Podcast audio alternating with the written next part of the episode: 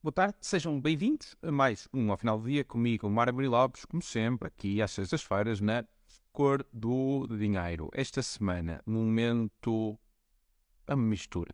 República das Bananas, momento inusitado. Enfim, é aqui uma, uma síntese dos dois. Uh, o governo, depois de ter apresentado um pacote mais habitação que não vai resolver problema algum na habitação, que encontra botes expiatórios em quem tem uma segunda casa que não está a usar permanentemente ou então no alojamento local, uh, decidiu agora, por bem, uh, usar o parque escolar para construir habitação social.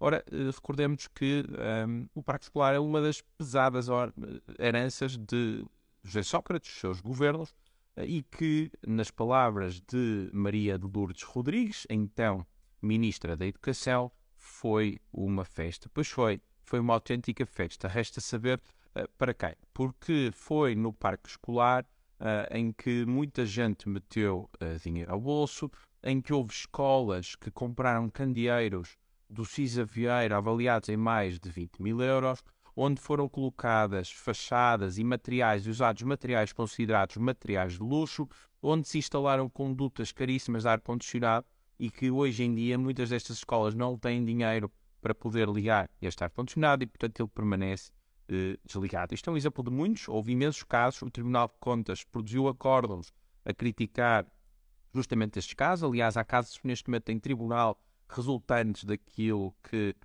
um, aconteceu no, no parque escolar e bom, a festa ocorreu porque basicamente toda a gente ganhava com aquilo.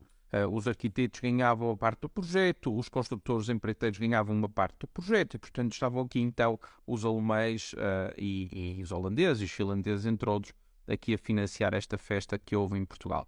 Uh, e portanto o governo agora prepara-se para fazer exatamente o mesmo. E nós conseguimos antecipar o que é que irá acontecer. Portanto, uh, temos todas as condições criadas para haver novamente aqui um grande regabof, para se construírem habitações sociais a custos exorbitantes e que depois, naturalmente, serão uh, arrendados a um valor muito inferior e, portanto, quem é que pagará essa diferença? Adivinhou uh, todos nós, os contribuintes. Portanto, aí já não serão os alemães a financiar a obra, depois é preciso mantê-la e quando isso acontecer, seremos nós também a, a financiá-lo. Não quero com isto dizer que a habitação social não deve ser condigna e não deve dar boas condições. Uh, claro que sim, mas não foi isso exatamente que aconteceu no parque escolar. Nós tivemos claramente exageros e quem o diz não sou eu, e o Tribunal de Contas, e portanto houve aqui exageros, já para falar, para não falar dos casos de desvios de dinheiro e de corrupção, e naturalmente que depois esses exageros ficam cá e têm que ser pagos, somos nós